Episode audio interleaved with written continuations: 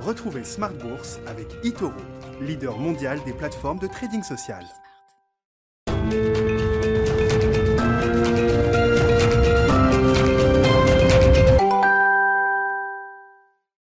Et c'est reparti pour Smart Bourse, votre double dose quotidienne de marché en direct sur Bismart, chaque jour à la mi-journée, 12h30, 13h et le soir, la grande édition, le grand digest de l'information économique, financière et boursière pendant une heure à partir de 18h30. Au sommaire ce soir, un mercredi rouge sur les euh, marchés euh, mondiaux, une correction généralisée sur euh, toutes les classes d'actifs ou quasiment les matières premières, les marchés actions, même le marché obligataire corrige un peu, hein, puisqu'on voit des taux qui restent fermes, voire qui se sont encore un peu tendus pour les taux euh, américains ou européens au cours de cette séance. Il n'y a pas de refuge pour les investisseurs et certainement pas dans le complexe crypto qui se crache comme jamais.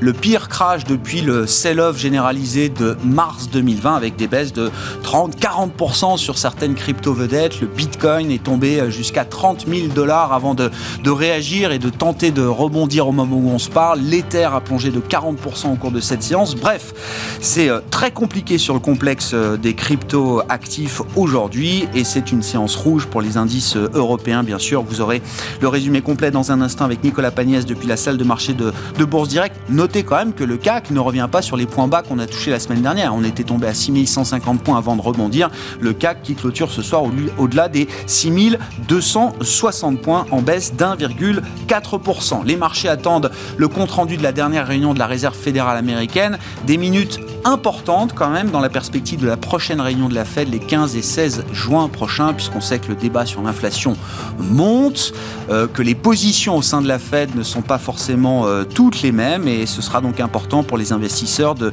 mieux comprendre peut-être la, la teneur et l'ampleur des débats qui animent la Réserve fédérale américaine euh, aujourd'hui, quand bien même dire que les têtes d'affiche, Jérôme Powell euh, ou encore euh, Williams et, Clarida, hein, qui sont vraiment le, trio de têtes de la Fed, estiment que pour l'instant, il est urgent de rester patient, de voir les chiffres les yeux dans les yeux et que l'inflation a toujours, selon eux, un caractère transitoire, ce qui reste un argument très fort pour une Fed en retard, toujours en retard, encore plus en retard peut-être, estiment certains, mais c'est un sujet évidemment très important pour les marchés aujourd'hui. Euh, et puis le dernier quart d'heure de Smart Bourse, le quart d'heure thématique on parlera ce soir d'un thème euh, d'investissement développé euh, récemment par les équipes d'Edmond Rothschild Asset Management, le thème du capital humain. Et c'est Emeric Gastaldi, gérant action internationale chez Edram, qui sera avec nous à partir de 19h15 en plateau pour euh, développer cette thèse d'investissement.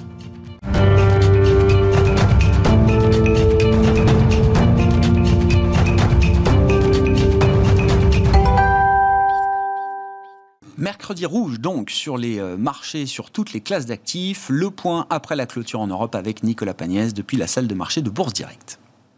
Clôture dans le rouge ce soir pour le CAC 40, quelques heures avant la publication des minutes de la Fed. L'indice parisien perd 1,43% à 6262 points. Les minutes de la Fed donc qui seront scrutées de près par les investisseurs au terme de plusieurs séances marquées sur les marchés occidentaux par des craintes inflationnistes aux États-Unis à la suite de la publication de l'indice des prix à la consommation pour le mois d'avril la semaine dernière qui progresse de 4,2% sur un an aux États-Unis donc. Les investisseurs qui chercheront dans les minutes de la Fed des mention d'une potentielle réduction du soutien monétaire de la Fed à l'économie américaine, ou en tout cas euh, des mentions d'un début de réflexion amorcée euh, sur le sujet, même si Jérôme Powell a tenté lors de ses dernières prises de parole de rassurer les investisseurs en expliquant que euh, le sujet d'un éventuel tapering n'avait pas été débattu lors de la dernière réunion de politique monétaire de la Fed. Sur le sujet également, le vice-président de la Fed, Richard Clarida, en a d'ailleurs remis une couche aujourd'hui en expliquant que selon lui, l'inflation n'est que temporaire. Richard Clarida qui a tout de même voulu se montrer rassurant et a également averti que la Fed se tenait tout de même prête à agir si les anticipations d'inflation progressent trop fortement. On note d'ailleurs euh, que dans ce contexte, le rendement obligataire à 10 ans aux États-Unis recule légèrement euh, ce soir et revient aux alentours des 1,63% après avoir atteint euh, en milieu de matinée 1,65%. Et autre sujet qui a agité une partie des investisseurs aujourd'hui, euh, il s'agit des crypto-monnaies.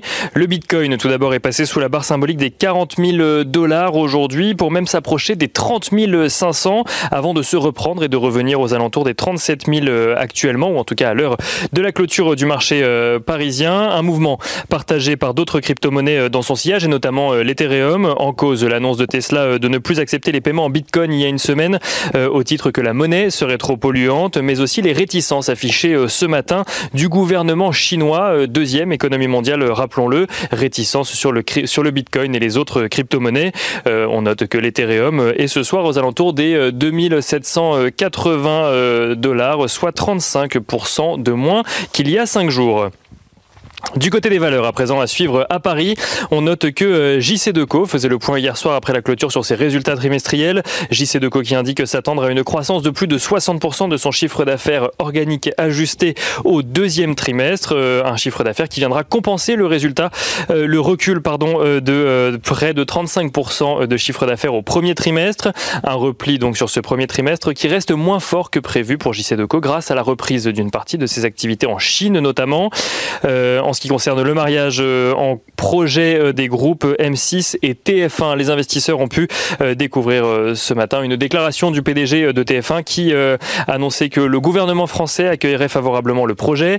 Gilles Pélisson qui a cependant mis en garde sur le fait qu'un tel projet ne pouvait se faire en, en se séparant des deux chaînes phares, donc TF1 ou M6, et que si jamais une demande venait à être formulée en ce sens de la part de l'autorité de la concurrence ou du CSA, cela viendrait à tuer le projet projet en lui-même. Pour rappel, la fusion de TF1 et de M6 a pour but de donner naissance à une nouvelle entité euh, où Bouygues, l'actionnaire euh, de TF1, serait majoritaire à 30%, tandis que Bertelsmann, l'actionnaire euh, majoritaire de M6, serait lui actionnaire à 16% de la nouvelle entité, tandis que les 54 autres pourcents resteraient eux cotés en bourse. on note également ce soir à Paris toujours que Solution 30, dont la cotation est toujours suspendue, reprendra verra sa cotation pardon reprendre le 21 mai, soit dans deux jours. Euh, en ce qui concerne les déboires de Solution 30, l'AMF lui a demandé de publier sans délai le rapport d'audit sur ses comptes. Et on finit avec l'agenda de la journée de demain. Euh, demain, les investisseurs découvriront les chiffres hebdomadaires du chômage aux États-Unis, mais aussi les indicateurs économiques avancés pour le mois d'avril aux États-Unis toujours. Les investisseurs qui suivront également l'intervention de Christine Lagarde qui prendra la parole lors d'un forum économique à Vienne.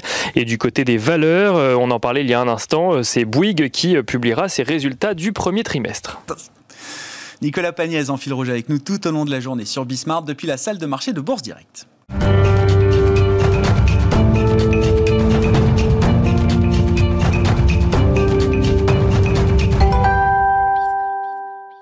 Trois invités avec nous pour euh, décrypter les mouvements euh, compliqués de la planète marché aujourd'hui. Nathalie Pelleras est en plateau avec nous ce soir, DG de 4.cm. Bonsoir et bienvenue Nathalie. Bonsoir. À vos côtés, Virginie Robert, présidente de Constance Associée. Bonsoir Virginie. Bonsoir Grégoire. Merci d'être là. Et par téléphone, nous accueillons Xavier Patrolin qui nous accompagne également ce soir. Bonsoir Xavier. Merci beaucoup d'être à distance avec nous. Le président d'Albatros Capital, commentaire libre sur la séance du jour. J'ai plein de questions évidemment, mais c'est vrai que c'est une séance de correction euh, toutes classes d'actifs euh, confondues. Il n'y a pas ou peu de refuge pour euh, les investisseurs. Je le disais en introduction, certainement pas dans le complexe crypto qui se prend une claque euh, comme jamais on a vu depuis plus d'un an maintenant Des baisses de 30-40%, hein, c'est quand même majeur sur le, Bitcoin et les autres crypto-vedettes. Bon, qu'est-ce qui se passe hein? C'est la question un peu évidente à ce stade. Nathalie en fait, il faut, dissocier les deux. Hein. Ce qui se passe sur les crypto-monnaies, sur les crypto-actifs, et euh, ce qui se passe sur les marchés actions, ça n'a pas du tout les mêmes, euh, il a pas du tout les mêmes motifs et ça n'a pas du tout les mêmes impacts. Euh, deux mots sur les, cryptos. personne s'offensait du fait que ça pouvait monter de 30-40% ou parce que bah, c'est normal. à partir du moment où on n'a pas, on ne sait pas à quoi réellement ça peut servir, on ne sait pas comment les valoriser, on ne sait pas lesquels continueront à vivre demain. si on se posait la même question sur une société, on n'achète pas, on dit ça vaut, ça vaut zéro parce qu'on ne sait pas donner une valeur négative. Donc la volatilité qui c'est intrinsèque à la caractéristique de ce produit. Model, en fait, bah, oui, en fait, on, voilà, on ne sait pas ce que ça peut apporter. Ceux, qui, ceux qui, parlent euh, de, du côté énergivore, et qu'on parle en disant oui, mais c'est pas si énergivore que ça, parce que globalement, la sidérurgie, oui, mais avec la sidérurgie, ça sert à fabriquer quelque chose. Et donc là, on n'a pas ces métriques-là. Pour autant, je ne peux pas dire que demain ça vaudra 100 000, j'en sais rien. Mais cette volatilité, elle est liée à hmm. cet inconnu. Et cet inconnu, bah, elle fait que peut-être que demain ça remontera, mais peut-être que ça continuera à baisser hmm. parce qu'on n'a pas de, référent de valorisation. Hmm. Alors que sur les marchés actions, on est vraiment sur une fébrilité qui est liée à un contexte un peu schizophrène entre la microéconomie où les publications des résultats ont été excellentes, avec des révisions à la hausse. Alors évidemment, on peut dire excellente euh, par à une base de comparaison 2020. Non, mais même en, rythme de croissance et même en reprenant, il y a certaines qui arrivent même à, revenir au-dessus de ce qui a été publié pour 2019. Donc en fait, c'est une vraie tendance de, euh, croissance, euh, des révisions à la hausse. donc le contexte microéconomique, il est bon pour tout le monde en plus. C'est-à-dire il n'y a pas d'acteur, il n'y a pas de secteur délaissé c'est pas, il y a des secteurs qui vont bien et d'autres qui vont moins bien. Tout le monde est en rattrapage, plus ou moins fort. Et puis la, la, macro, sur lequel on est là euh, tous les jours, toutes les deux minutes, poser la question inflation, plein inflation, hausse des taux, pas hausse des taux. Et donc, il y a une espèce de fébrilité. Et quel est le point commun En fait, c'est le niveau de valorisation du marché. C'est que, euh, est-ce qu'on se pose la question, est-ce que la croissance va être de demain va être suffisante pour absorber cette inflation, que cette inflation soit positive, pour absorber une hausse des taux, malgré le niveau de valorisation. Mmh, mmh. Et inversement, c'est la même chose qui se passe sur, sur les actions. Donc je pense que les marchés, ils sont, pas, ils sont très volatiles, mais c'est assez sain les motifs de cette volatilité parce qu'il euh, il y a ce débat. Aujourd'hui, on n'a pas encore la réponse. Ce questionnement, vous le comprenez D'ailleurs, comment vous le formulez, euh, Virginie? Le, cycle est tellement déformé par euh, la pandémie que la question de savoir à quel stade du cycle on est, elle n'est pas évidente. On ne peut pas répondre à ça. elle n'est pas évidente. Et même les banquiers centraux ne savent pas répondre. Donc euh, nous, on, aura un peu plus de mal, je pense. non, moi je pense que ce qui est sain dans, cette, dans ces journées où finalement c'est que tout baisse. Voilà. Parce que, oui, mais depuis, depuis euh, six mois, on a ces rotations sectorielles. Moi, j'ai toujours eu le sentiment. nous pensons qu'on on est allé un peu loin dans ce découplage et dans cette lecture, comme le disait Nathalie, très macro, en fait. Et moi, ce que j'aimerais, c'est que le marché, et d'ailleurs, les résultats, effectivement, ils étaient très bons, mais le marché enfin, j'allais dire presque pas d'impact, euh, impact global. Bah si, même des réactions, des réactions de marché négatives, même sur les résultats, on peut le dire, euh, Virginie. Mais finalement, le, ce qui a pris le pas dans l'évolution des marchés, c'est quand même le momentum sur des secteurs euh, d'où cette rotation sectorielle. Et bon, donc fallait tout lâcher parce que s'il y a de l'inflation, effectivement, il faut pas avoir de techno. C'est ce qui est, ce qui est soi-disant dans les bouquins. Euh, et il faut avoir de l'automobile et des banques, voilà, et, des, des et, en fait, je crois qu'aujourd'hui, le marché est en train de se dire, mais attention, on a peut-être laissé passer quelques euh, un peu de rationalité sur la qualité justement de ce qui est dans, dans ce marché. Et, donc, euh, il y, a le sujet de l'inflation. Il y a le sujet de l'inflation. Comment va dériver cette inflation? Parce que, comme on le sait, l'inflation, tant qu'il y a de la croissance, forte croissance associée, ne pose pas de problème. Le problème, c'est si la croissance cale. Et on a eu des chiffres la semaine dernière qui n'étaient pas formidables. Vous pensez Sur à quoi, les, les, ventes au détail, on a eu les chiffres de l'emploi qui n'étaient pas 10. bons. Oui, oui, oui, mais bon, on sent que il peut y avoir un peu de questionnement. Et finalement, le marché est en train de se dire oh là là, mais est-ce qu'on n'a pas été trop loin?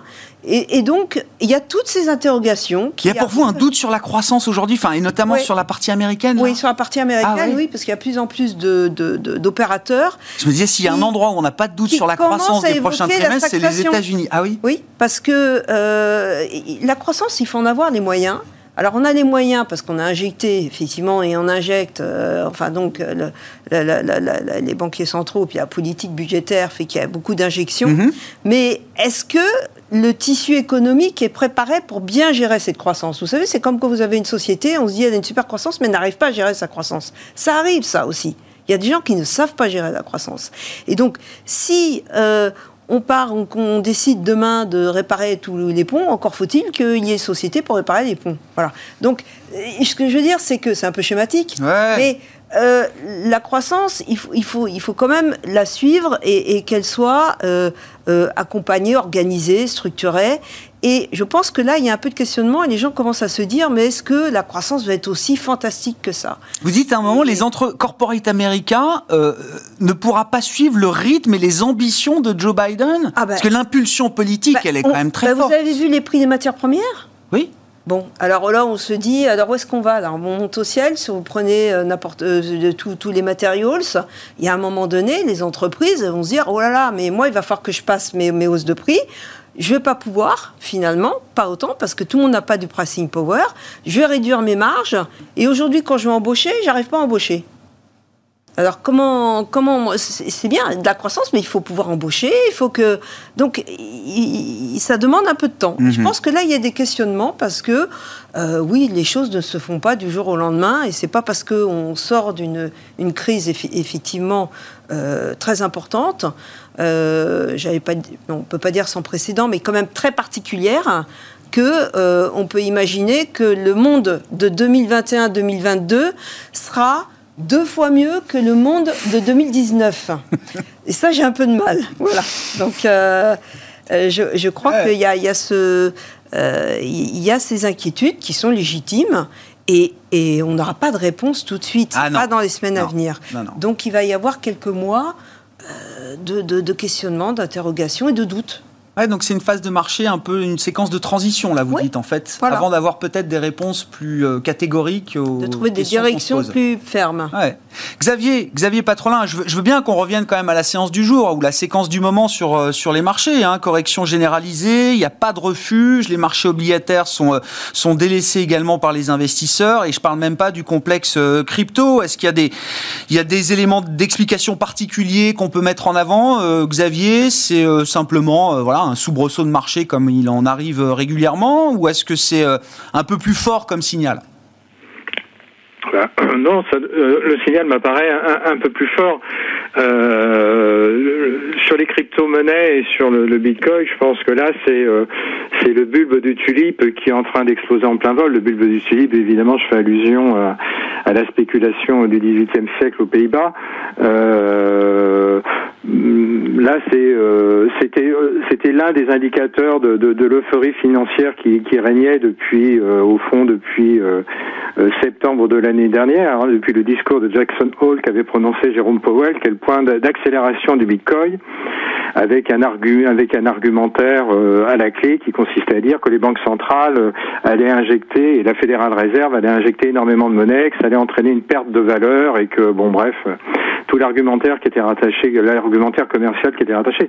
Donc là, je pense que ça expose la bulle éclate, euh, on en mesurera les conséquences euh, ultérieurement, hein, puisque je pense qu'il doit commencer à y avoir du sang euh, sur les murs, en tout cas notamment sur des clientèles particulières, mais peut-être même que certains institutionnels qui ont mis un doigt en termes d'allocation sur ce type d'actifs spéculatifs vont peut-être changer leur fusil d'épaule.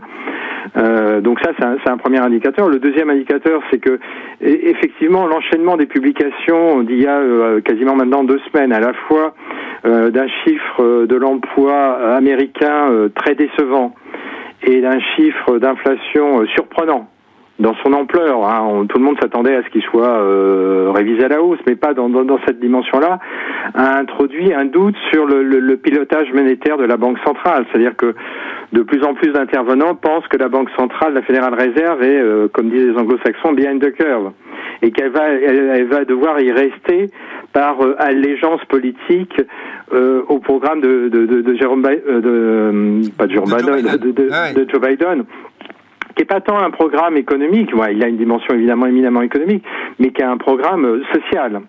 Et on sait par le passé, en général, que lorsque la politique monétaire et la politique budgétaire sont orientées strictement dans le même sens, et au fond qu'elles ne jouent pas un rôle de, de régulation l'une vis-à-vis de l'autre, que ça crée des crises, euh, des crises, euh, des crises économiques et des crises financières. Euh, et donc ça, je pense que c'est un, un, un lamp poison qui est en train de percoler, et avec une interrogation qui va se poser sur le dollar. Alors pour l'instant, le dollar est pas dans une séquence baissière massive. On a vu quand même sur ces derniers jours qu'il avait comme à, déraper. Et je pense que cette inquiétude va, va, va, pourrait amener à se prolonger. Et donc la, la, vraie question, notamment euh, au travers des minutes ce soir de la Fédérale Réserve, c'est de savoir quel est le débat à l'intérieur euh, des membres du, du, euh, du board de la Fédérale Réserve sur justement le, le, le pilotage. Est-ce qu'au fond, il y a un consensus bah, quelques différences, mais il y a un consensus sur ce que nous dit Joe Biden, ou est-ce que Joe Biden commence à être un peu seul? Alors évidemment, il y a deux, trois gouverneurs qui le soutiennent, mais s'il commence à être esselé... Xavier, hein. Pardon? Jérôme Powell. Jérôme Powell, pardon, j'ai dit Joe Biden, pardon, Jérôme Powell, il commence à, je confonds, c'est la fin, c'est la, la, fin d'après-midi, je commence à être un peu, euh, est-ce que, est-ce que Jérôme Powell commence à être un peu esselé dans son, dans, dans au fond, est-ce que ce, sa, communication est bien, est bien synchrone avec ce que, avec ce que ressent le, le Conseil des gouverneurs? Et c'est, c'est, c'est ça qui est le point important euh, pour le, pour les, pour les marchés, parce qu'au fond derrière tout ça, il y a euh, euh, bah, la, la, la, qualité de la politique monétaire mise en œuvre et euh, bah, il y a surtout les primes de risque, à savoir euh, où on les cale, quoi, hein, sur les différentes classes d'actifs. Et donc je crois que tout cet ensemble commence à, à, perdurer. Et là, je suis d'accord, euh, enfin je termine sur, sur un point essentiel. Autant le cycle économique qu'on a connu entre Lehman Brothers et au fond la, la crise du Covid, mhm. qui se caractérisait par le cycle le plus long mhm. qu'on ait connu dans l'économie contemporaine aux États-Unis, mais aussi le plus le plus lent, celui qui avait le moins d'amplitude. Peut-être qu'il va être suivi par un cycle euh, extrêmement puissant, un effet bust, parce que stimulation euh, budgétaire, stimulation fiscale, mais extrêmement court. Et extrêmement court, ça veut dire que ben, c'est pas, on n'est pas sur un cycle de, de 7 à 8, de 7 à 10 ans devant nous, mais un cycle peut-être qui se chiffre en 3-4 ans avec de très grosses incertitudes sur le, terme de ce cycle, parce que les déséquilibres sont spectaculaires, et notamment les déséquilibres en termes d'endettement. L'endettement, c'est toujours, que ce soit les agents privés ou les agents publics, c'est toujours quelque chose qui dégrade le cycle économique. Et donc le, les phénomènes auxquels nous sommes confrontés aujourd'hui, c'est que le marché a axé complètement son analyse sur la croissance, sur un, une espèce de retour à des jours heureux, un blue sky scénario avec des politiques monétaires toujours en soutien, et, et, et voit s'introduire deux autres paramètres qui sont en train de, de perturber complètement, euh, je dirais, les, les stratégies d'allocation, qui sont euh, évidemment le risque inflationniste, mais surtout les phénomènes de pénurie. Or, les risques inflationnistes et les pénuries, c'est toujours ce qui a suivi les, phénomènes épidémiques euh, dans l'histoire, y compris au Moyen Âge. Hein, les, épidémies ont toujours été suivies par de l'inflation, parce qu'à l'époque, c'était des, économies très agraires, il y avait beaucoup de mortalité. Ben oui, c'est ça, parce y avait une destruction du capital humain, euh, pour dire les choses, euh, Xavier. Là, on essaye d'éviter cette destruction. Mais bien sûr, on essaye, mais vous, tu, tu, tu vois bien, bon, typiquement, par exemple, les semi-conducteurs, on est en train de découvrir que la pénurie de semi-conducteurs, elle a plusieurs origines. Elle a une première origine, alors je ne vais pas faire un laïus trop long, je, je m'arrête, hein, ah elle a trois dimensions. Une première dimension qui est une dimension géopolitique, qui est, une des conséquences euh, de la, la, stratégie de Trump vis-à-vis de l'Empire du Milieu. L'Empire du Milieu a fait quoi? Il a constitué des stocks stratégiques extrêmement importants, euh, euh, je veux dire, pas... À, à, contre les Occidentaux, et ça c'est en train de perdurer. Euh, Huawei, par exemple, a acheté en, 2000, en 2019 et en 2020 plus de 20 milliards de 20 milliards, c'est énorme, hein, 20 milliards de, de, composants de composants électroniques pour se prémunir justement de la raréfaction de ces composants électroniques. Deuxièmement, bon, il y a la désorganisation euh, euh, suite au Covid, et troisièmement, l'un des pays producteurs, voire le, le, la zone de production massive des, des semi-conducteurs, c'est Taïwan. Taïwan, tu sais qu'ils ont quelques petits soucis à moyen terme avec leurs voisins, mais surtout, ils ont un problème de sécheresse puisque les ouragans ont eu le mauvais goût de pas de pas passer au centre de Taïwan, ils sont passés au nord, au sud, mais pas au centre, et que les usines euh, de semi-conducteurs sont plutôt au centre, et que les usines de semi-conducteurs, elles sont extrêmement intensives en eau. Et donc tous les réservoirs d'eau euh, à Taïwan sont à sec. Donc ils ont, euh, même si Taïwan voulait produire plus qu'il n'en voulait, bah, il y a une espèce de contrainte climatique qui est en train de s'introduire. donc ces trois facteurs par camion citerne, hein, c'est ça pour les besoins en eau de TSMC et des autres grands fondeurs euh, taïwanais. C'est un phénomène qui va durer sur plusieurs semestres. Donc on est en train de découvrir que la, pénurie de semi-conducteurs c'est pas c'est pas une, quelque chose de de, de, de, trimestriel, de, de, mensuel, mais c'est quelque chose qui s'exprime sur plusieurs semestres. Donc t'imagines bien que ça va avoir des conséquences. On voit ça a des conséquences sur le secteur automobile et euh, moralité que se passe-t-il? Les prix des, des voitures euh, de, des voitures américaines d'occasion sont en train d'exploser.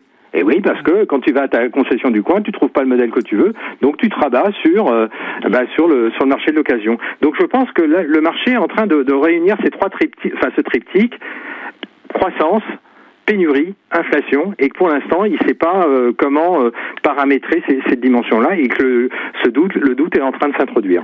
Comment, comment on ajuste les, les portefeuilles, euh, Nathalie, là, dans une allocation un peu standard? Je sais pas, est-ce qu'il y a des choses à bouger à ce stade? Est-ce qu'il faut être très diversifié? Encore une fois aussi, hein, ce qui est intéressant, dans, enfin intéressant, ce qui est un peu gênant d'ailleurs dans ce genre de séance, c'est qu'il n'y a pas de refuge. L'obligataire joue plus du tout un rôle de marché refuge. On va pas, on va pas faire toute l'heure sur l'inflation, mais on comprend bien que les investisseurs, ils sont euh, désormais très méfiants vis-à-vis de, des obligations d'État. Oui, mais c'est pour ça qu'en fait, alors c'est un des avantages.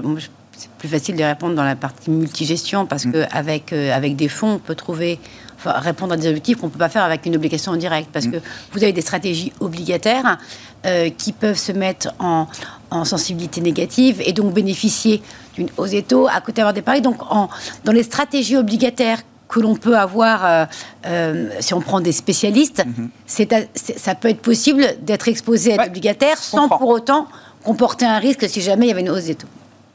en fait, ce qui prévaut, nous vraiment depuis le début de l'année, euh, pourtant, on n'est pas des adeptes de la diversification à outrance, parce que la diversification, il faut qu'elle ait un sens.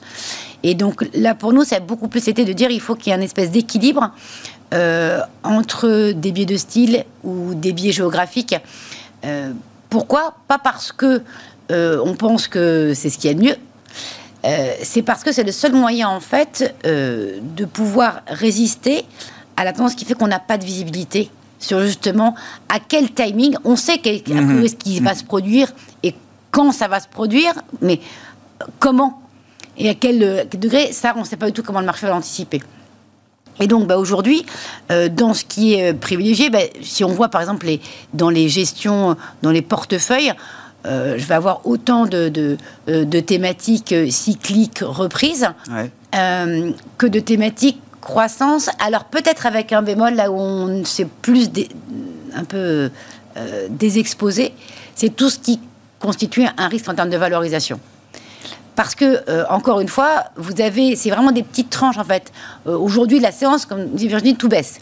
Mais on a vu quand même dans les séances de forte baisse qu'il y a eu, c'est que qu'est-ce qui était le plus visé? Ben, Globalement, ce qui avait le plus cartonné à la hausse ces 6, voire 18 derniers mois, euh, parce qu'on rentre déjà dans une phase où en fait il y a des titres qui ont rebondi depuis, depuis mars. Euh, Bien sûr. Et, et notamment des, des, small mid dans les technos ou dans tout ce qui touche à, au renouvelable, l'environnement, là où il a pu se créer des, des, bulles. Donc ce qui est survalorisé, vous vous méfiez beaucoup bah aujourd'hui de ces, fait, ce type de valeur. C'est des tout était surjoué. En fait, tout ce qui était surjoué. Et pourquoi je dis ça a été surjoué? Ça a été surjoué parce que c'est des thématiques très à la mode, que les technos, ça avait vraiment en poupe, qu'il y a eu Biden, et puis il y a eu les plans aussi, les green plans en Europe. Et donc cette thématique environnement, tout ça, a été alimentée par beaucoup aussi euh, de, plans concrets. Mm-hmm. Et le marché anticipe toujours. Donc, dans les valorisations des entreprises, ont déjà mhm. été anticipées tous les plans de soutien, de mhm. relance là-dessus. Et donc, maintenant, il faut attendre que des cash flows suivent. Mhm. Et donc, on va avoir un temps de latence. Donc, après, c'est plus des exposés sur ce qui peut être euh, beaucoup trop cher ou en tout cas sur lequel le risque. C'est ce qui vous paraît le plus fragile aujourd'hui dans le marché. Je comprends. Aujourd'hui, ceux, qui achètent des, des, banques ou, euh, ou de l'industrie euh, automobile, ils vont acheter en fait un, un, bon risk-reward. c'est ce qui tient le mieux d'ailleurs dans une séance de baisse, hein, les banques et les financières. mon, risque, mon potentiel de. Mon ah bah aujourd'hui, c'est un des secteurs qui tient le mieux en Europe. Hein, Ah oui, mais pas aux États-Unis. Ah bah non, je parlais, en, Europe, là, sur l'exemple-là. le, ce qui tient le mieux, c'est euh, bah, qui, le potentiel de hausse est plus élevé et mon potentiel de baisse est quand même limité, ce que ouais, de valorisation. Si évidemment, je ne me trompe pas dans mon scénario, qui est qu'il y a une reprise économique et une reprise du clic. Si ça, ça s'inverse demain, euh, bon. Donc euh, ça, et puis après derrière, euh, euh, ça reste vraiment encore des marchés. c'est ça qui est bien quand on sort des crises, ça reste des marchés réellement de, de, stop picking et donc de, de, mix. Et donc c'est aller acheter des stratégies de gestion plus que des secteurs.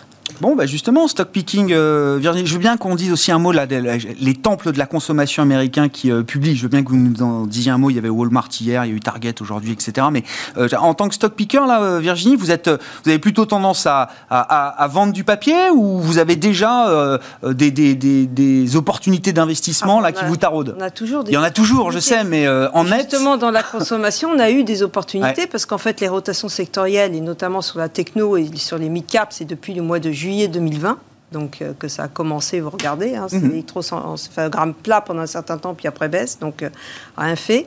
Euh, et, et, nous, on a une approche, pas vraiment sur le... évidemment, la valorisation, c'est un point important, mais elle va arriver en bout de course, hein, parce que euh, c'est la valorisation, elle doit être cohérente avec la croissance des boîtes. Donc aujourd'hui, nous, ce qu'on va privilégier, c'est dans un scénario où le doute s'installe, c'est vraiment d'être focus sur la visibilité. Voilà, visibilité de ce qu'on comprend dans les sociétés. Ça, c'est bon, enfin, c'est ce qu'on fait de toute façon en, permanence. Euh, et sur la consommation, ça vous a pas échappé que la consommation discrétionnaire depuis euh, le début de l'année est un des secteurs les plus mauvais sur le marché mm. américain c'est-à-dire qu'il est à peu près aussi mauvais que, le, que, les techs. Euh, donc euh, vraiment très très peu de hausse. Et, mais dans ce secteur, il y a beaucoup de choses différentes. Et on le voit avec les publications. On a vu avec les publications. Alors là, ces derniers jours, on a plutôt les distributeurs qui ont, publié, puisqu'on a eu Home Depot, on a vu Walmart la semaine passée. Euh, non, il y a hier, ouais, ouais, c'était Walmart, Home Depot hier. Costco la semaine, Costco, la semaine dernière. Bon, on a eu Target aujourd'hui.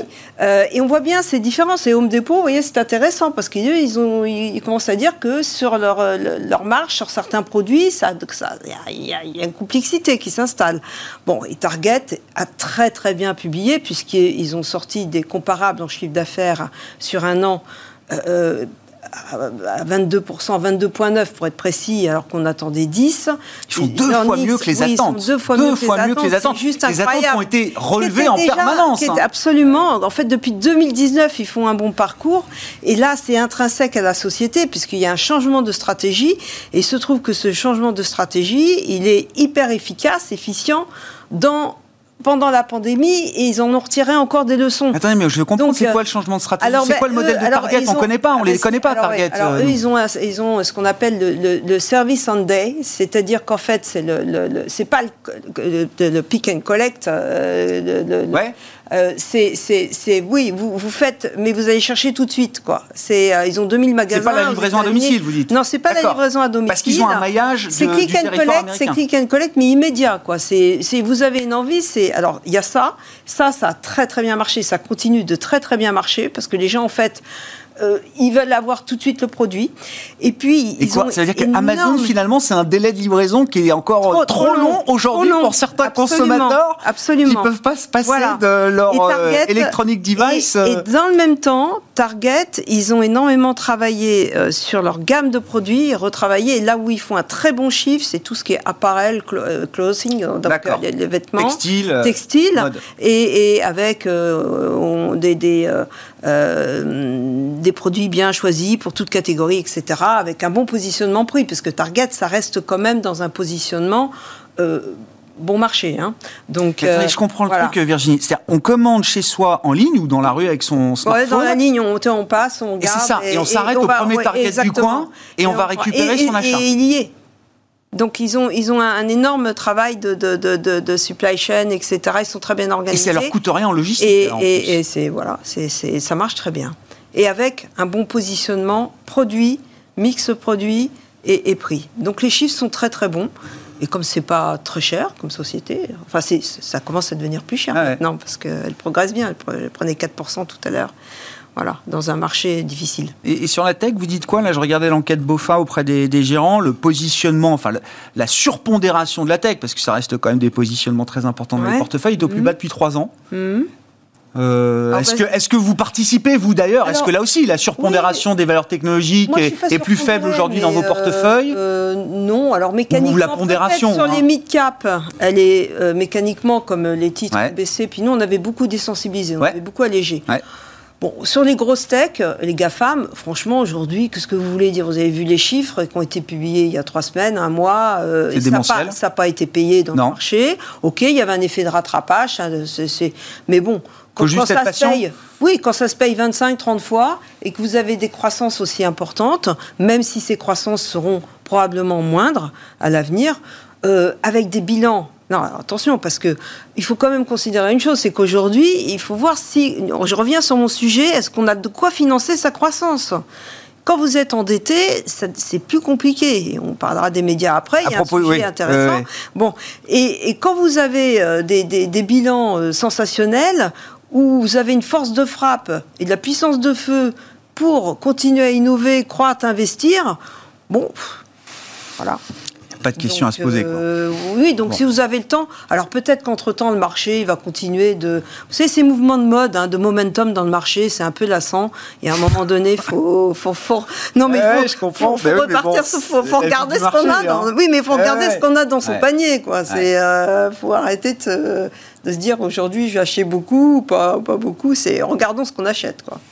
Bon, bah oui, le sujet, effectivement, qui mérite peut-être qu'on y revienne encore aujourd'hui, c'est le sujet des, médias. Alors, globalement, le thème, c'est fusion-acquisition, M&A, et puis c'est vrai que le secteur des médias est un des secteurs majeurs euh, euh, en termes de génération de fusion-acquisition, puisqu'on a coup sur coup, bon, TF1, M6, bah, je veux bien qu'on en dise un mot quand même, euh, Nathalie, je vous regarde.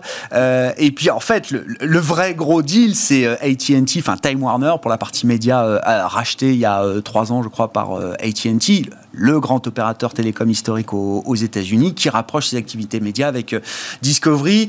Valeur combinée d'entreprise, je le rappelle, 130 milliards hein, pour TF1-M6, c'est euh, 3,5 milliards d'euros de chiffre d'affaires. Non, mais, mais il faut C'est quand même donner l'échelle, puisque c'est le but de ces opérations, de ce que je comprends, c'est quand même de lutter face euh, au Netflix, euh, Disney Plus aujourd'hui, euh, Amazon Prime Video euh, également, qui euh, Amazon d'ailleurs continue de s'intéresser au contenu, puisqu'on leur prête des intentions sur euh, le studio indépendant euh, MGM. Bon, En fait, c'est- des opérations qui, qui, euh, quand c'est dans les médias, que c'est très gros comme ça, en plus en, en- en France, c'était FM6, c'est le, euh, c'est des opérations qui sont ah, quand même globalement défensives. C'est-à-dire que c'est- on n'est pas, on n'est pas sur le M&A offensif et les marins. Non, on est sur. euh, si on prend deux secondes, TF1, M6, ils sont sur le même créneau, la même cible, les mêmes programmes. les mêmes- Globalement, c'est écrit depuis longtemps. C'est comme, souvenez-vous, des bouquets satellites. À l'époque, on se disait, bah, TPS. exactement avec CanalSat. Et puis, euh, on disait, bah non, c'était des frères ennemis, mais ils offraient la même chose. Donc, au moment, forcément, ça, et ça a été beaucoup plus rapide que. Bon, TF1 6 il y avait d'autres problématiques capitalistiques et autres, c'est pas du tout les mêmes. Mais sinon, en termes de positionnement, c'est même tellement le même que globalement, les contraintes, ils font que. Ils prévoient bien les choses, parce qu'ils prévoient 18 mois quand même pour, pour euh, que ce soit bien entendu, notamment à la problématique par rapport aux régies publicitaires et aux parts des marchés. Et donc, on voit bien que c'est une union pour être plus fort euh, dans la, la capacité à pouvoir fabriquer du, du- du contenu, parce que c'est vraiment ça, le, c'est l'unique point commun par rapport au, au- deal euh, AT&T en fait. Et euh, parce que les synergies, c'est très beau. Toujours, hein, quand on fait des, on annonce du M&A, on annonce toujours des synergies. Dans 99% des cas, les synergies, si on en attend la moitié, c'est le bout du monde. Mais tout le monde a oublié toute l'année où on vers les synergies. Donc, que ce soit 230, 300 millions, 350, c'est pas ça. Le- L'enjeu est vraiment plus Ouais. la nouvelle structure qui est, la nouvelle histoire qui est écrite et comment va circuiter la nouvelle boîte. Euh, sur AT&T, euh, alors ce qui, ce qui est étonnant au début, c'est qu'on dit, bah oui, ils avaient racheté Time Warner il y a trois ans. 85 millions. Euh, et donc, euh, et puis pas un petit investissement. Bah non. À, à l'époque, en fait, je ne sais pas si vous vous souvenez-vous, quand il y a eu ce deal, on s'est dit, ah ben en fait, Messier était, euh, Mais oui était visionnaire. Convergence, les tuyaux, les contenus, voilà, ça voilà. Eh ben Puisque en fait, C'était même euh, AT&T 20 ans après en fait, l'avènement en- en de la stratégie non, Messier. L'idée, elle, elle est, quand on, si on est vraiment euh, hon- honnête, euh, à l'époque, les gros mastodontes et ceux qui avaient le cash et les moyens de faire ça, c'était les opérateurs télécoms. C'est vrai. Donc globalement, la convergence, qui est-ce qui a une capacité à pouvoir distribuer du contenu, a besoin de contenu L'opérateur télécom. On savait pas, on savait même pas ce que c'était qu'une plateforme de streaming. Donc euh, il y, a- il y a quand même le, le monde a changé. On peut pas leur reprocher de ne pas avoir imaginé des choses qui n'existaient pas avant. Et dans cette opération, en fait, je pense que le gros problème, hein, c'est le besoin, Virginie le dira, le besoin de cash euh, de, de AT&T, hein, euh, mais c'est surtout le fait que AT&T est un opérateur télécom, euh, il a été retrouvé confronté à une problématique qui est, un, il est un actif dans les médias, dans le contenu énorme, mais il y a en face la concurrence des plateformes streaming, et donc là, la big is beautiful, et en fait, il faut vraiment être un, un plus gros. Et donc l'alliance avec Discovery, la complémentarité en plus est top. Quoi. Je veux dire, c'est vraiment, euh, c'est- c'est- ça, ça comble ouais, trou. Il y a chaîne thématique d'un côté, Exactement, exact. HBO, CNN Exactement, et Warner, les studios de l'autre. Donc, Et, euh, et- et surtout, ça arrive à un moment où, en tant son métier premier, c'est quand même opérateur télécom, et euh, les problématiques qu'ils ont aux États-Unis, on a les mêmes en Europe, c'est la 5G, il faut financer ça.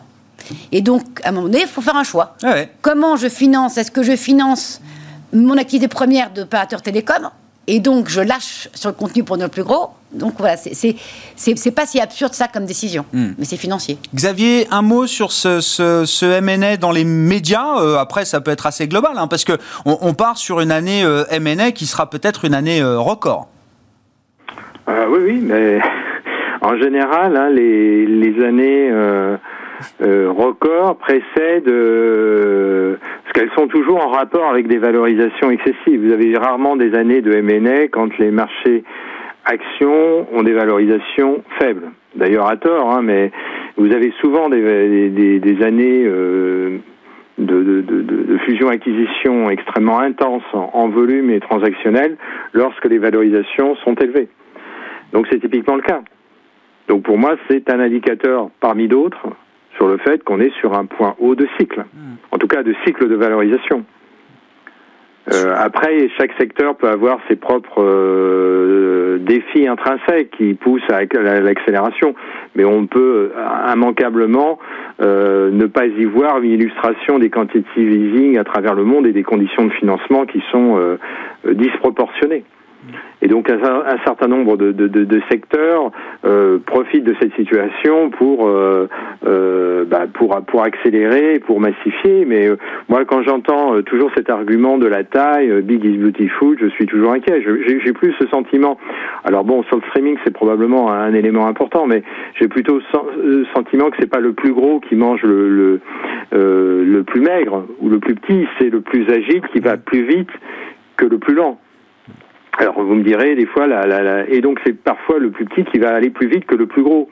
Euh, et donc euh, je, moi je suis très très méfiant vis-à-vis de, de, de, de, de ces modes et en général pour moi c'est un c'est un signal de, de, de, très grande de très grande vigilance, euh, surtout quand on a recours à de la dette. Euh, parce que la dette va devoir à un moment ou à un autre être euh, remboursée sous une forme ou sous une autre. Euh, et donc méfions-nous de, de, ce contexte de, de, de M&A qui, euh, qui favorise. Bon, alors après, dans ce contexte-là, vous avez aussi des opérations. Euh, c'est pour ça que c'est à, à, géométrie variable. Vous avez des opérations de retrait. On l'a vu tout récemment en France, il y a deux trois semaines avec Tarket, hein, qui a été retiré, enfin qui a ah une opération de retrait de la cote. Ah où là, à l'inverse, la valorisation de Tarket a permis à ses actionnaires de, de, de référence euh, de considérer que euh, bah, c'était une opération là pour le coup value et que ça justifiait euh, un retrait de la cote. Mais c'est pas une opération purement M&A classique au sens d'un rapprochement entre deux entreprises, mais c'est une opération d'actionnariat qui retire de la cote pour diriger vers le vers le privé parce que à ce moment-là le, le, coût de financement permet et la valorisation du, du titre proposé sur un moyen de cycle permet permet de le faire. Ah mais globalement en termes de consolidation mondiale, c'est pour moi un signal de, de, de excès de, sur, de, de, de, financement sponsorisé des, des, des, grandes banques centrales occidentales. Et ça aussi, c'est un, un message de, euh, d'instabilité financière. C'est d'ailleurs un peu ce que dit à mot à peine couvert le rapport semestriel de stabilité, stabilité financière de la BCE. C'est d'ailleurs très intéressant de voir le rapport de stabilité financière de la BCE comme, comme celui de la Fédérale Réserve. Mais qui, alerte toujours sur les risques sur la stabilité financière. C'est le propre d'un rapport sur la stabilité financière. Bien sûr. Je suis d'accord, mais quand, quand, quand les deux rapports de stabilité financière mettent l'accent euh, sur les valorisations excessives et pas uniquement sur les classes actions, sur toute une série d'actifs, là, la BCE euh, met, en, met, en, met en exergue les, les, les surévaluations du marché de l'immobilier d'un certain nombre de, de, de segments de marché de l'immobilier en Europe. Ouais. Bon. Ce qui est quand même, euh, euh, quand on voit par exemple que l'un le, des responsables de la, de la de la Deutsche Bank annonce subit et torbi que le temps est venu des, des méga rapprochements bancaires pour des effets de taille, euh, ça c'est un, un, warning, hein, me semble-t-il. Hein. Bon, sur la thématique M&A, mais je veux bien qu'on revienne sur les médias. Euh, Virginie, avec vous, sur alors ben, le deal américain. Est-ce que euh, Time Warner plus Discovery, c'est de nature à, euh, je sais pas, euh, rééquilibrer le rapport de force avec Netflix, Disney Plus qui est arrivé un peu après, mais qui est très fort aussi, Amazon qui a des ambitions colossales, j'imagine. Non, mais alors, moi, je, reviens toujours sur mon... Quand vous avez de la concurrence, c'est bien. Voilà il faut de la concurrence. Et quand vous n'avez pas de concurrence, les, les stratégies s'épuisent, se, sont, sont, bah voilà, c'est donc c'est très bien. Donc aujourd'hui, on dit ah ouais attention, c'est encore un concurrent pour Netflix, etc. Et un des arguments effectivement de, de, du patron d'ITT, c'est de dire bah nous on va avoir une puissance de feu pour euh, pour cette année pour de, de 20 milliards. pour euh, créer du, du, du, contenu. pour investir. Euh, Netflix, c'est que 17 milliards. C'est pas un argument. C'est pas un argument. Non, mais ça montre le niveau d'intensité euh, de dépenses qu'il faut euh, pouvoir mettre sur la table. Je rejoins ce, que ce qu'on ce qu'on disait. Effectivement, ce qui est tout à fait vrai. La taille, c'est pas c'est pas la question de taille, c'est question de stratégie, de talent, de, de, qualité de contenu, de positionnement, de savoir comment on va pricer aussi les choses des abonnements. Vous avez vu, Et pour AT&T, c'est quoi? C'est un bon deal? C'était un deal nécessaire? On verra.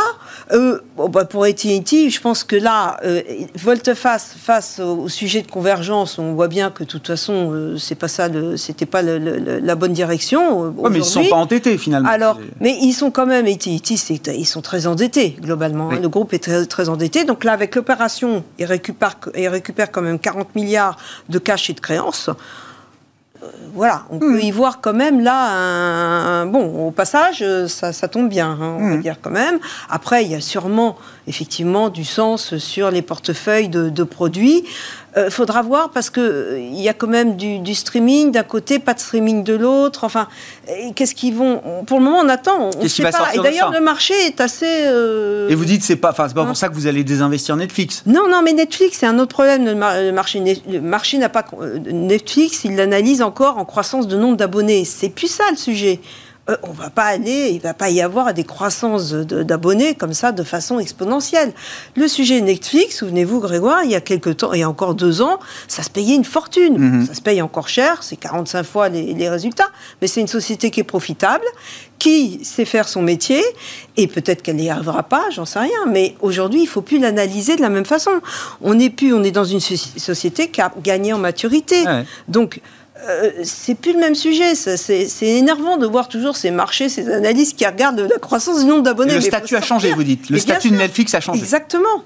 Et donc, c'est pas forcément une course à la taille. Justement, c'est maintenant qualité et rentabilité. Et on s'arrêtera là-dessus. Merci à vous trois d'avoir été les invités de Planète Marché ce soir. Virginie Robert, présidente de Constance Associée, Nathalie Pelleras, DG de Four Points IM qui était avec nous en plateau, et Xavier Patrolin qui nous, qui nous accompagnait par téléphone, le président d'Albatros Capital.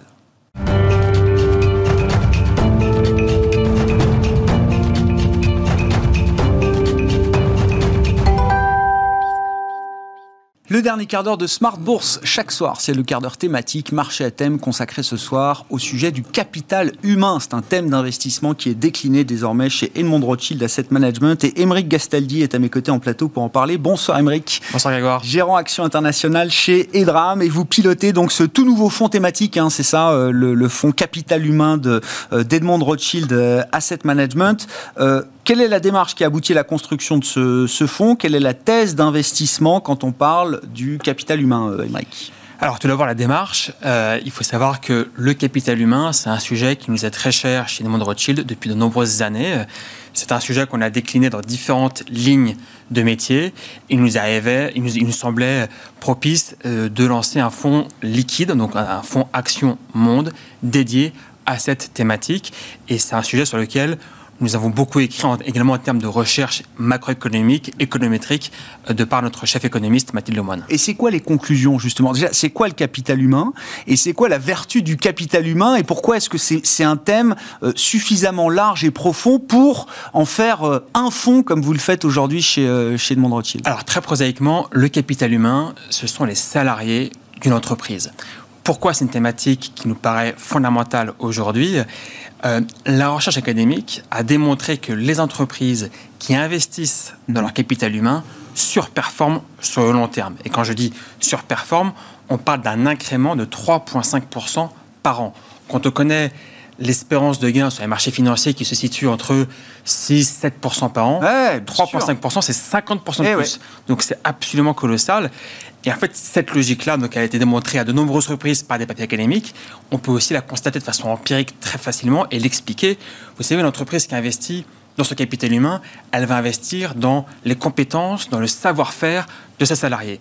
Ça va se traduire par des prestations de meilleure qualité et une fine, capacité à prendre des parts de marché ou à augmenter ses prix, augmenter ses marges et augmenter sa capacité à financer son capital humain. je comprends. Bon, dit comme ça, évidemment, c'est très intuitif. Et on se dit, mais de, tous les gérants euh, devraient investir dans des sociétés qui traitent bien leurs leurs salariés. Sauf que déjà, il faut, il faut définir un certain nombre d'indicateurs quand même, euh, j'imagine, euh, des indicateurs de performance. Alors, les, les, les, quelques indicateurs clés qui font, qui vous permettent d'identifier justement une entreprise qui est mieux disante que les autres sur ce thème du capital humain. Absolument. Alors, chez Edmond Rothschild Asset Management, on a développé un modèle propriétaire qu'on applique à chaque entreprise que nous analysons. Mhm. Et dans ce modèle, nous utilisons une vingtaine de KPI, donc d'indicateurs clés, euh, que sont par exemple euh, l'accès à la formation des salariés, le nombre d'heures moyens de formation par salarié, mhm. mais également on va regarder euh, les, actions du travail ou bien encore le turnover des équipes. Ça c'est très très important parce que ça illustre aussi la capacité d'une entreprise à garder ses talents. Donc ça c'est les données quantitatives, on va aussi regarder des données qualitatives euh, avec notamment les enquêtes euh, qui sont réalisées auprès des salariés sur la perception qu'ils ont de leurs employeurs. Et donc en mixant en, agrégeant toutes ces données, eh bien, on a une vision assez fine, très fine, de la politique de capital humain de chaque entreprise. Et vous trouvez, je ne sais pas, quand on prend un univers d'entreprises de, de, taille euh, comparable, globale, multinationale, vous trouvez des écarts très importants entre des sociétés concurrentes, par exemple, au sein d'un même secteur? Vous n'imaginez pas. Absolument. Il y a des écarts flagrants, et bien souvent, ces écarts, ces écarts flagrants expliquent d'ailleurs une forte dichotomie de performance entre les bons élèves et les mauvais élèves. Euh, on peut regarder en, Europe, il euh, faut regarder ce que, fait, ce que fait Michelin, par exemple, qui est extrêmement ambitieux dans sa politique de capital humain, qui investit énormément dans ses, ingénieurs et qui, du coup, aboutit à une innovation qui est inégalée dans le secteur. Eh bien, il faut regarder comment le, le titre performe contre Goodyear ou Pirelli ou Bridgestone sur le terme. Il n'y a pas photo. Comment vous avez construit le, le fonds Vous l'avez dit, action internationale, évidemment, c'est euh, transsectoriel. Il n'y a pas de secteur prédéfini pour, euh, pour investir sur le thème du, euh, du capital humain. Mais comment vous l'avez structuré, ce fonds, justement, Émeric? Absolument. Alors, c'est un, un, fonds Action Monde, comme vous le dites. Il est structuré sur deux piliers distincts qui sont équipondérés. Le premier pilier, il est cross-sectoriel et on va effectivement investir uniquement dans des entreprises qui sont les meilleurs élèves en termes de gestion de leur capital humain. Donc ça peut être aussi bien des entreprises du secteur de la consommation, des médias ou d'Internet ou de l'automobile, peu importe. Et le second pilier euh, va être, enfin, être investi sur des entreprises qui ont certes une démarche capital humain interne ambitieuse, mais dont le business model consiste à déployer, valoriser, diffuser du capital humain. Donc typiquement, ça va être des entreprises du secteur de l'éducation. Oui, c'est ça, des boîtes qui fournissent des solutions pour les entreprises qui investissent, euh, qui veulent investir dans, leur, dans le capital humain. Absolument. Et donc là, il s'agit vraiment de ce qu'on appelle maintenant les, les, méga trends, les méga tendances. On sait que les dépenses en éducation, par exemple, progressent chaque année de 5 à 6% par an, quel que soit l'environnement macroéconomique. C'est extrêmement résilient. Que dans cette poche-là, il y a des sous-segments comme la EdTech, donc les technologies autour mm. de l'éducation qui, elles, progressent à plus de 12% par an. Donc il y a vraiment un réservoir de croissance à aller chercher de ce côté-là et qui nous paraît aujourd'hui assez mal valorisé par le marché. C'est quoi des, euh, fleurons de la EdTech aujourd'hui euh, dans le monde, euh, Alors par exemple, il y, y, a un acteur très connu en Chine qui s'appelle TAL Education, qui est le leader du soutien scolaire euh, après cours, enfin après hors de classe. C'est une entreprise qui aide 15 millions d'étudiants par an, donc c'est absolument colossal, et qui se démarque par la qualité de son contenu éducatif et également par les prix qu'elle pratique qui sont très bon marché parce qu'en fait, a un phénomène d'échelle vertueux au sens où c'est un business qui est assez scalable et lorsque vous avez les meilleurs professeurs, vous pouvez facilement diffuser du contenu à une plus large base. Mhm. Du coup, vous pouvez mieux monétiser et du coup réinvestir dans le contenu et créer ce cercle vertueux. Mhm. Et du côté des entreprises euh, mieux disantes, alors vous avez cité l'exemple de, Michelin. Moi, j'avais encore une question. Est-ce que, par exemple, il euh, y, a un lien entre le, niveau de qualification dont vous avez besoin chez vos salariés, par exemple une entreprise, je sais pas, de travaux publics qui a euh, une base de, main d'œuvre qui est pas forcément la plus qualifiée. Est-ce que ça va être quand même dans son intérêt de faire très attention à ces sujets de de, capital humain, au moins autant que dans une entreprise de services informatiques, par exemple, où là, on sait qu'il y a une intensité concurrentielle très forte et qu'il faut attirer en permanence des, euh, talents. Est-ce qu'il y a quand même, entre les secteurs, des, différences Alors, des secteurs moins représentés que d'autres, on va dire. Nous, nous représentons tous les secteurs. Cette approche, elle se vérifie, la pertinence financière de cette approche se vérifie dans tous les secteurs. C'est-à-dire que même dans les secteurs dans lesquels le niveau de qualification ouais. moyen est peut-être moindre que dans ah. d'autres, l'enjeu humain reste fondamental. Euh, si vous avez un turnover très élevé, par exemple, même si c'est un niveau de qualification bas, ça sera forcément une, euh, un, un désavantage par rapport à vos concurrents. Là encore, la recherche académique a été très prolixe sur le sujet. Donc vraiment, nous pouvons euh, décliner cette approche dans tous les secteurs. Et c'est pour ça d'ailleurs que le fonds est très équilibré en termes géographiques, certes, mais sectoriel également. Est-ce que le, le, alors, le télétravail ou la nouvelle manière de travailler, là, c'est un enjeu sur lequel euh, les. Euh, ça va être un enjeu important pour vous à suivre, là, en tant que gérant de, de ce fonds, la manière dont les entreprises vont proposer ou non des solutions, des options à la, leurs salariés. Et on a l'impression qu'il y, y, y, a deux chemins un peu divergents. Hein. Il y a des boîtes qui disent, ben, remote forever, pas de problème, je suis prêt pour ça. Et puis il y a des euh, banques américaines, par exemple, la City, qui sont en train de dire non, non, et là il faut revenir maintenant. Alors c'est un, un vrai enjeu. Je ne prendrai pas le pari de savoir à quoi ouais. ressemblera le monde du travail demain ou après-demain. Ouais, ouais, euh, ce qui est vrai, c'est que cet enjeu, en fait, il découle de la crise qu'on a connue, cette crise du Covid qui a agi vraiment comme un, une sorte de crash test sur la politique RH d'entreprise. Et quelque part, cette période que nous vivons aujourd'hui, elle tend à crédibiliser, à légitimer notre approche, ayant pour filtre principal la politique RH mm-hmm. d'une entreprise. Ça remonte à un crash test et donc on voit effectivement les comportements. Et vous dites qu'il n'y a pas de bonne manière. Remote ou pas remote, c'est pas, pour vous, c'est pas le sujet. C'est pas forcément le sujet aujourd'hui. Le sujet, ça va être comment l'entreprise va permettre à ses salariés d'être bien mmh. et de retenir ses talents. Et si être bien, ça peut être, pour certains salariés, être à 100% télétravail, ça les regarde. Mais quelque part, c'est des micro-phénomènes. Nous, ce qu'on va regarder vraiment, c'est l'agilité de l'entreprise à gérer ce capital humain de la meilleure des manières. Mmh. Bon, le fonds est donc tout récent, je le disais. Euh, L'objectif en termes de, de, de, rendement, de performance, là, comment vous le fixez par rapport à quel, quel indice de référence, euh, Émeric? Alors, l'indice de référence, c'est le MSCI ACWI, donc c'est le MSCI Monde qui inclut les pays émergents. Euh, ça nous paraissait très important d'avoir les pays émergents puisque c'est euh, plus de la moitié de l'humanité. Donc, dans un fonds capital humain, il y a une certaine cohérence. Et on comprend que la partie EdTech euh, est tournée vers l'Asie aussi. Exact, exactement. Sur la partie performance, du coup, c'est notre ouais. benchmark benchmark. Nous, ce que l'on vise, c'est de surperformer eh oui. sur la durée avec un impact sociétal positif. Chiffrer la surperformance, c'est assez compliqué. Ce qui est vrai, c'est que la recherche académique a fait beaucoup de travaux dans le domaine. Je vous citais le chiffre qui vient du professeur Alex Edmans, qui parle de 3,5% par an. Euh, D'autres études, euh, notamment JP Morgan, a sorti une étude récemment, euh, induit un chiffre pas très loin. Nous, nous ne, nous ne promettons pas ouais, ça. Nous, promet, nous, nous, nous, nous engageons à tenter de surperformer sur la durée et tout au long, tout au long du cycle euh, économique. Merci beaucoup, Émeric, d'être venu Merci nous parler de, de, ce fonds et de ce thème surtout, ce thème du capital humain, euh, très, euh, très intéressant et c'est un vrai thème profond. C'est un thème euh, bah, qui est décliné donc chez ce fonds désormais dans la gamme Edmond Rothschild Asset Management. Émeric Gastaldi qui était à mes côtés en plateau pour en parler, gérant action internationale chez Edram. Voilà pour Smart Bourse ce soir. On se retrouve demain en direct à 12h30 sur Bismart.